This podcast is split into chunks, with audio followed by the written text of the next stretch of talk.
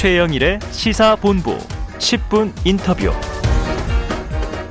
네, 최영일의 시사본부 2부 시작하겠습니다. 어딘가에서 휴가를 보내고 있는 최영일 평론가 대신 오늘 양지열 변호사 제가 대신 진행을 하고 있습니다. 자, 화제 이슈 짚어보는 10분 인터뷰 시간인데요. 오늘부터 대선 공식 선거 운동이 시작됐습니다. 대선 변수가 될 쟁점들 여전히 남아 있죠.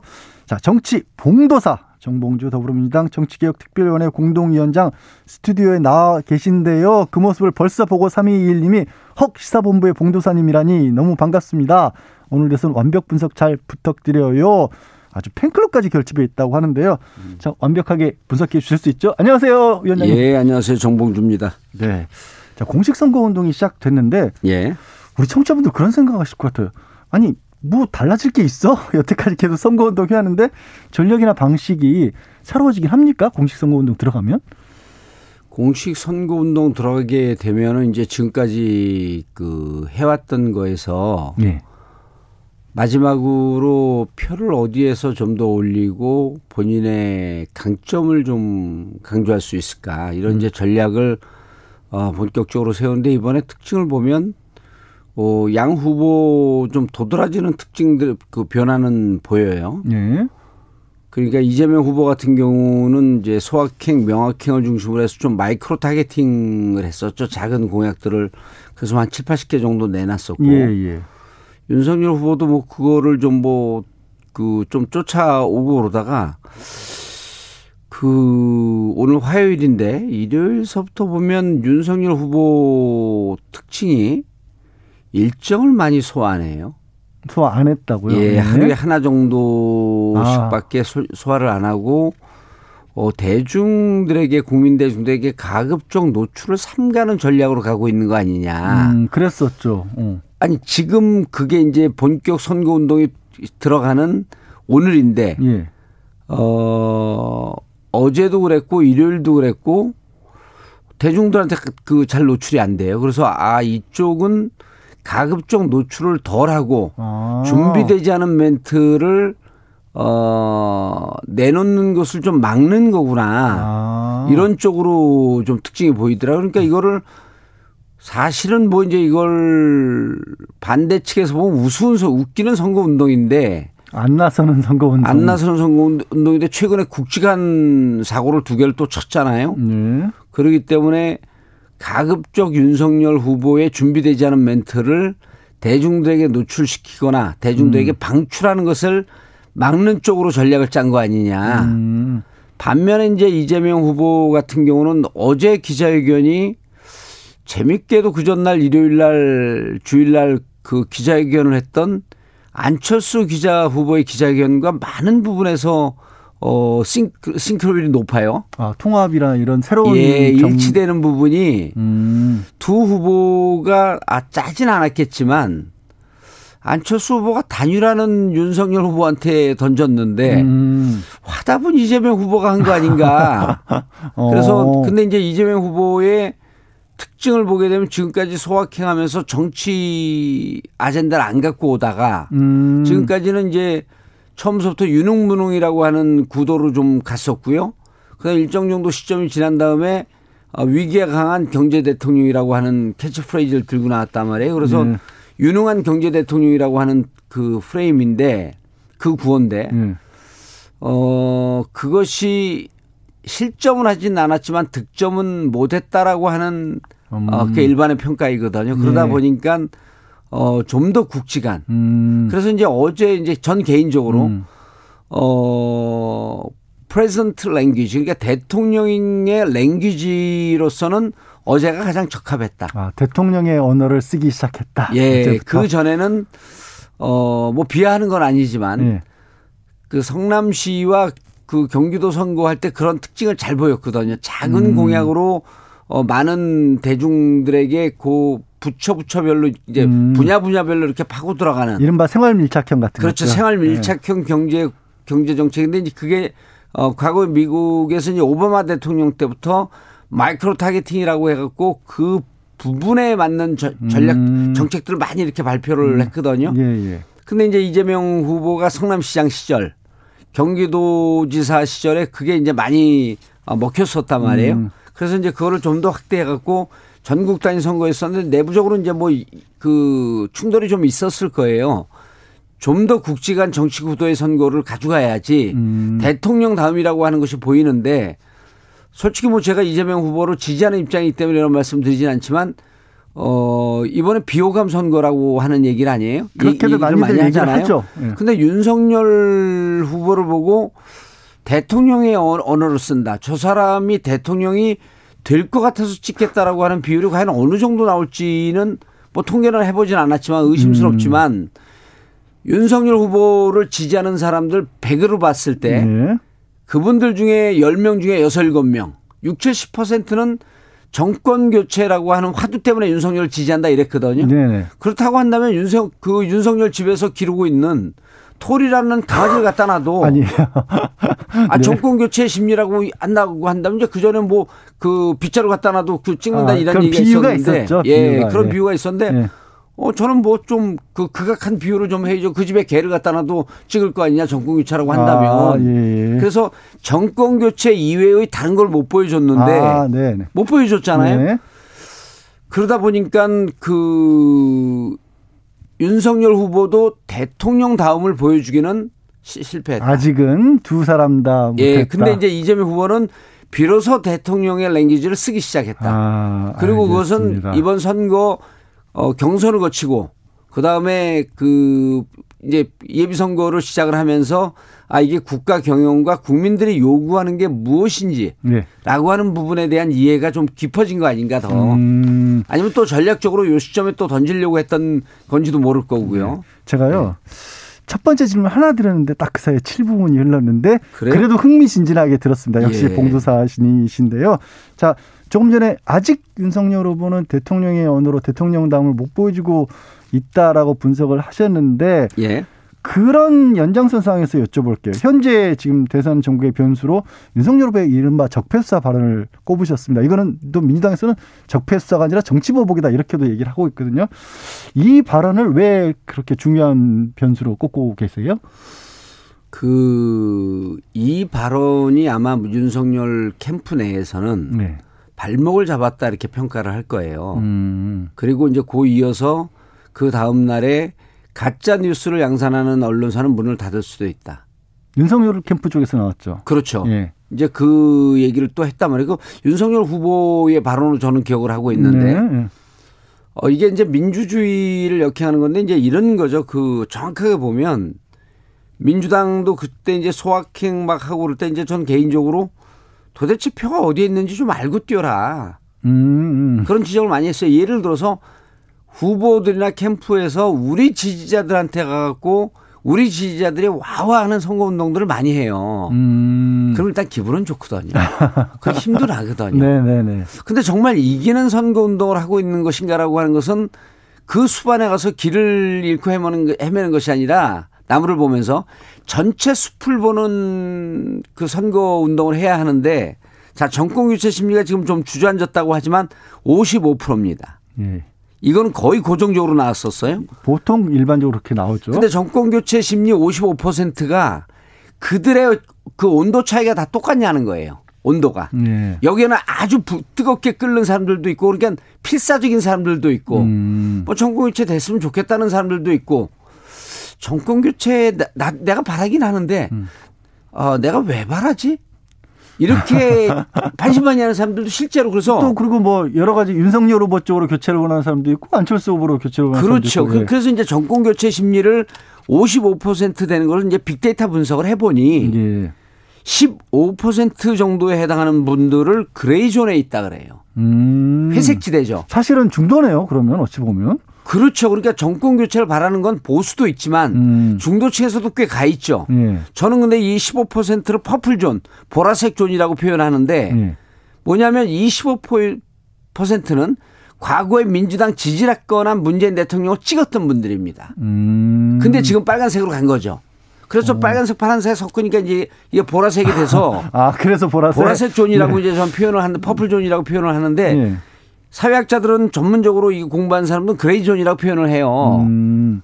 이분들은 정권 교체 찬성을 하는데 정치 보복을 냈단 말이에요. 스스로 묻는 거죠. 어, 정치 보복이라고 한다면 결국 문재인 대통령을 법정 법대 세워서 감옥에 보내겠다라고 하는 의지로 보이는데 음, 음. 55% 중에 20%는 아마 동의할 거예요. 문재인 대통령 감옥 보내야 된다. 그리고 심판하고 보복해야 된다. 이분들 막 필사적인 분들이거든요. 강한 분들. 강한 분들. 네. 근데 나무 20% 정도는 아, 뭐 적폐가 있으면 수사는 해야 되겠지만 그렇게까지 문재인 대통령이 비리 대통령 이 이라고 인정하기에는 동의하기는 좀 어려워. 그래도 난 정부 교체를 했으면 좋겠어. 예. 요 분들이 한 40%쯤 되는 거고 아. 15%는요. 좀 왔다 갔다 하는데 문재인 대통령을 수사해? 음. 야, 아무리 그래도 나는 내로남불 싫어. 음. 민주당 정부, 문재인 정부의 내로남불 싫고 부동산 정책에 실패한 부분에 대해서 난 너무 분노해. 하지만 문재인 대통령이 부패 대통령이다? 문재인 대통령을 수사한다? 난 여기에는 동의할 수 없어. 음. 특히 감옥 가는 것까지 동의할 수 없는데 문재인 대통령이 그, 그 말씀하셨잖아요. 노무현 대통령을 그러더니 네. 지금 그 또 그러자는 거냐. 음. 문재인 대통령께서 노무현 대통령을 소환한 건 전 무척 의미가 크다고 하는 겁니다. 음. 그래서 그분들 15%그 프로에 존재하고 있는 정권 교체를 바라, 바라지만 그렇게 높지 않은 열일기를 갖고 있는 분들에게 묻는 겁니다. 노무현 대통령을 논두렁 시계로 그 죽음으로 몰아넣더니 지금 또 문재인 대통령을 그러려고 그러는 거 아니야? 이런 의문부호를 본인들이 마음에 찍은 거예요. 스스로가. 예. 그래서 음. 요 발언 이후에 여론 지형이 흔들리고 있는 게 보입니다. 보이세요? 아니 지금 안 그래도 여쭤보고 싶었던 게 그 발언 이후에 정말로 중도층 표심이 이재명 후보 쪽으로 갔을까? 아직 오늘 화요일이지만 뭐 여론조사 같은 데서 보이진 저는 잘 안 보여서. 아, 확까지는 않습니다. 근데 세대별로 분석을 해보면요. 네. 그2030 여성층에서 일부 문재인 쪽으로 이동하고 있다라고 하는 게 수치가 나오거든요. 아, 네. 그래서 이, 게 예를 들었고 야 문재인 수사해 그러면 오늘 벼락나 에이 나 정권교체 원치 않아 문재인 대통령 왜 수사해 확 가는 게 아니라 음. 이런 게 이제 누적이 됩니다. 네. 근데 누적이 되는데 이 분의 뇌와 생각을 딱 잡고 있었던 게 정권 교체가 주된 심리였었는데 아, 아. 정권 교체 이코로 문재인 감옥 음. 감옥행 와 이건 뭐 하자는 거지? 음. 그런데 안철수 후보가 기가 막힌 그 기자회견을 한 거예요 일요일 날. 어? 묻지마 정권 교체가 아니다. 아. 그러니까 이분들이 이런 데서 차곡차곡 쌓이는 겁니다 이런 게. 아, 그게 또 겹쳐지고 겹쳐지고 예, 하는 내가 거군요. 개인이 자기가 스스로 정권 교체를 바라는 사람이 이렇게 생각하는 거죠. 아, 나 정권 교체를 원했어. 음. 바랬어. 근데 나는 정말 안철수 후보가 얘기했듯이 묻지마 정권 교체를 얘기했던 거 아니야? 내가 왜 분노했지? 아, 내로남불 부동산 정책. 그런데 보니까 내로남불 이재명 후보가 계속 반성해 하고 사과해. 음. 부동산 정책 실패했다고 하면서 공급 위주로 가겠다고 하는데 모든 정책이 다 바뀌었어. 그렇다고 한다면 이재명으로 가도 음. 어 이것도 일정 정도 내용상으로 좀 바뀌었으면 예. 내가 원했던 지점이 이 지점은 아닐까 이렇게 의심을 하게 되는 거죠. 어 근데 그러면 뭐 이게 참 그런데 네, 그런데 거기다가 어제 이재명 후보가 또 그 한 방을 날렸어요. 이재명 정부 쓰지 않겠다. 아.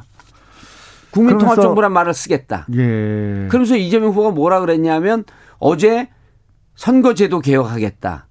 그다음 개헌하겠다. 음. 그리고 정부 제도도 바꾸겠다. 이건 정부를 다 뜯어 고치는 거거든요. 예. 그 선거제도 개혁은 누가 가장 원하는 거냐면 안철수 후보, 심상정 후보가 가장 원하는 거예요. 그리고 2016년 국회의원 선거 때 국민들이 다당제를 만들어준 적이 한 번 있거든요. 네. 그래서 앞으로는 저희가 이제 빅데이터로 12월 말에 여론조사를 해봤더니 빅데이터하고 이제 같이 섞어갖고 통합과 화합을 바라는 사람들이 남성들 중에서 한 70%쯤이 나오고요. 음. 여성들은 더 높습니다. 한 80%까지 나와요. 79.5% 이제 우리 데이터에 근거하면 네. 공개하지 않는 건데. 네. 그러면 국민들이 정치가 싸운다는 거에 대해서 염증을 느끼고 환멸을 느끼는 비율이 무척 높아요. 그만 좀 보고 싶다. 싸우는. 그렇죠. 근데 어제 이재명 후보가 그걸, 그걸 건드린 거예요. 아, 알겠습니다. 지금 이재명 후보가 폭넓게 가는 쪽으로 방향을 잡았다라고 말씀하셔서 예, 그 대통령의 랭귀지를 쓴 거죠, 이제. 네, 다른 방향의 질문을 좀 드려야 될 것 같은데 예. 그 전에요. 조금 전에 말씀하실 때 정권 교체 여론이 55%대다라고 얘기를 하셔서 여론조사 관련된 부분은 요즘 민감하잖아요. 예, 예, 그래서 조선일보 TV조선의 칸타 코리아에 의뢰 12일, 13일 실시해 어제 발표한 조사 하나를 저희가 인용해 드리겠습니다. 예. 그 조사에서 이번 대선에서 원하는 결과를 묻는 설문에서는 정권 교체가 53.4% 나왔고요. 음. 자세한 내용 중앙선거 여론조사 심의위원회 홈페이지 참고하시기 바랍니다. 그리고요. 좀 전에 이제 봉도사님께서 분석해 주신 내용이 그만 싸우고 통합하는 쪽에 이재명 후보가 마침 딱 꺼내 들었다라고 예. 얘기를 하셨는데 반대로 야권에서는 우리도 단일화하겠다라는 얘기가 나온 겁니다. 그러면 이게 맞붙는 건가요? 어떤 변수가 되는 건가요? 안철수 후보의 어제 단일화 그 일요일 날 단일화 기자회견 한 거는요. 예. 어, 무척 내용이 일단 좋았습니다. 음. 그리고 그런데 단일화 하지 말자는 단일화 제안이에요. 아, 방식을 정해놨으니까 아니 윤석열 후보가 못 받습니다. 그러니까요. 그런데 죄송합니다. 예. 못 받기도 곤란한 게 이게 오세훈 안철수 단일화 했던 그 방식이거든요. 네. 딱 그럼- 썼던 그럼 방식이잖아요. 당신들이 해서 이긴 방식으로 내가 제안을 하마. 음. 그런데 국민의힘에서 못 받겠다? 그럼 단일화 부분에 대해 있어서는 주도권이 국민의힘이 갖고 있었죠. 예. 어, 너뭐 지지율이 5% 7%밖에 안 되니 10%도 안 되니 그냥 굽히고 우리한테 들어와라. 이 주장을 하면서 안철수 후보에게 모욕감을 계속 줬던 거거든요. 음. 근데 안철수 후보 그래? 그렇다고 한다면 당신들이 썼던 그 방식대로 적합도 50% 경쟁 경쟁력 50% 갖고 합시다. 예, 예. 그리고 그 방식도 제가 오세훈에게 졌던 그 방식으로 합시다. 어, 나 불리하지만 이대로 할 거야. 당신들이 이겼잖아요. 네. 하세요. 음. 그리고 그 공을 다 넘겨준 거예요. 음. 그래서 단일화 문제는 이제는 답을 국민의힘에서 해야 되거든요. 예, 예. 그 이준석 후보는 한, 한 방에 한 방에 그걸 그냥 부- 무시해 버렸잖아요. 야 한 7% 하고 40% 하고 이게 말이나 되는 얘기냐? 음. 그만 역으로 이제 안철수 후보는 이렇게 얘기할 수 있겠죠. 야 오세훈 후보 한참 나한테 지지율 지고 있었는데 내가 받아줬어 그거. 예. 그래서 어쨌든 근데 국민의힘에서는 못하겠다는 뜻으로 그 공식적으로 얘기를 했고 음. 물 밑으로 저희가 이른바 이제 그 정보 라인을 갖고 확인해 본 결과 이거 단일화를 실무적으로 아주 양쪽에 윤석열과 안철수를 오가면서 한 라인을 하고 있었던 분이 있는데 예. 있다고 이제 저는 그 우리 뭐 이제 정보원이 그렇게 그렇게 듣고 있었는데 예, 그렇게 듣고 있었는데 그분을 통해서 보면 단일화 하지, 하지 않아도 이긴다라고 하는 결론이 국힘 내부에서 나오는 거예요. 음. 그렇다고 한다면 안 하겠다는 거죠. 그리고 안철수 후보는 명분에 있어서 국민의힘에서 빠져나갈 수 없는 음. 그럼 이걸 못 받으면 단일화 안 되는 겁니다. 음. 안 돼도 국민들이 어 일요일 날 했던 후- 후보 기자회견은 두 가지로 감동을 줬죠. 일단 여성 유권자들에게 부인이 오미크론 걸린 부분에 대해서 안철수 후보는 감정을 한 번도 내본 적이 없었던 아, 분인데 울컥하면서 이건 실질적으로 마음으로 울고 있다는 걸 누구나 느끼잖아요. 아, 그 부분이 예, 예. 일단 진금을 울렸고 기저질환이 있다라고 하는 걸 밝히잖아요. 예, 예. 그리고 본인을 도와, 도우면서 고생만 했다. 음. 이거 짠하지 않습니까? 예. 그 부분에 대해서 일단 울렸는데 바로 이게 편은 안 가요. 음. 그리고 또 하나는 뭐냐면 국힘에다 던졌던 부분들이 어 묻지마 정권 교체 아니다. 더 좋은 정권 음. 교체다. 그리고 이제는 세대를 완전 바꾸고 구체적으로 결별해야 된다. 이거는 뭐냐 국민들에게 야 정말 싸우는 정치가 보고 보고 싶지 않은데 안철수 후보가 딱 그 얘기를 했네. 예. 심지어는 민주당을 지지하거나 윤석열 후보를 지지하는 지지하거나 이재명 후보를 지지하는 분들도 마음을 털고 그거를 보고 어 나는 내 원래 정치적 성향이 아니면 안철수 후보에게 많이 끌리네 음. 이런 얘기를 하는 분들이 꽤 많았어요. 지지는 안 하더라도 저 말은 맞는 말이다. 저 말은 맞는 네. 말이다. 그리고 만약에 윤석열 후보를 아주 얕게 이- 좀 옅은 강도로 지지하고 있던 분들은 안철수 후보에게 넘어갈 가, 가능성이 높아진 거죠. 아, 그렇게 변수가 만들어졌는데. 예, 그런데 이제 임박하면 할수록 예. 후보 단일화가 안 되게 되면 그 정권 교체를 바라는 심리를 갖고 있는 분들은 예. 윤석열 쪽으로 갑니다. 왜냐하면 사표를 방지해야 된다는. 심리 때문에. 그래서 저는 어제의 일요일 날 안철수 후보가 던졌던 것 그리고 그거에 대해 맞춰 화답하기라도 하듯이 이러한 정치로 안 된다라고 하면서 국민 통합 정치 정부를 꾸리겠다. 예. 그리고 진영을 떠나서 아, 그 국민 연대를 하겠다. 국민 연대를 통합적으로 하겠다. 구상하겠다. 국민 연정을 하겠다. 예. 그리고 안철수 후보도 이제는 이념과 진영을 나눠서 싸우는 이, 이 정치 끝내자. 음. 그래서 어찌 보면 윤석열한테 던졌는데 이것을 화답하는 정치적 컨텐츠나 예. 지향점은 이재명 후보하고 더 가깝지 않았었냐. 아, 알겠습니다. 그러니까 이, 이렇기 때문에 앞으로 22일 남, 선거가 수십만 가지 수만 가지의 변수를 갖고 정말 살아 움직이는 생명체처럼 가고 있, 있기 때문에 네. 지금의 지지율은 이재명 후보가 아, 다섯- 약세입니다. 예. 약세입니다. 약세이긴 하지만 앞으로 무궁무진한 변수가 널려 있다. 음, 그리고 큰 흐름이 그런 좀 짚어주신 큰 흐름에 있어서는 큰 아젠다. 그러니까 시대 정신을 받아내는 이러한 꼭지로는 이재명 후보가 선점을 쳤다. 알겠습니다. 제가 하나만 더 여쭤봐야 예, 예, 될것 예. 같아요. 질문 몇 개 못했는데 워낙 정리를 잘해주셔서 박근혜 전 대통령 예. 대구 달성군에 이제 사저를 마련했다는 소식이 들려왔습니다. 예. 봄이 되면 퇴원해서 그쪽으로도 갈 것 같은데 이 박 전 대통령의 존재도 변수가 될지 큰 요거는 변수죠. 큰 변수다. 큰 변수다까지만 듣겠습니다. 예. 자, 홍 사장님이요. 정봉주님 피부 좋으시네요. 어, 홍 사장님 비롯해서 정봉주 봉도사님 찬양 글자 그대로 찬양 문자가 정말 많이 왔는데 시간을 봉도사님이 허락 안 해주셔서 생략하겠습니다. 에, 오늘 지금까지 정치봉도사 정봉주 더불어민주당 정치개혁특별위원회 공동위원장과 함께했습니다. 고맙습니다. 예, 감사합니다.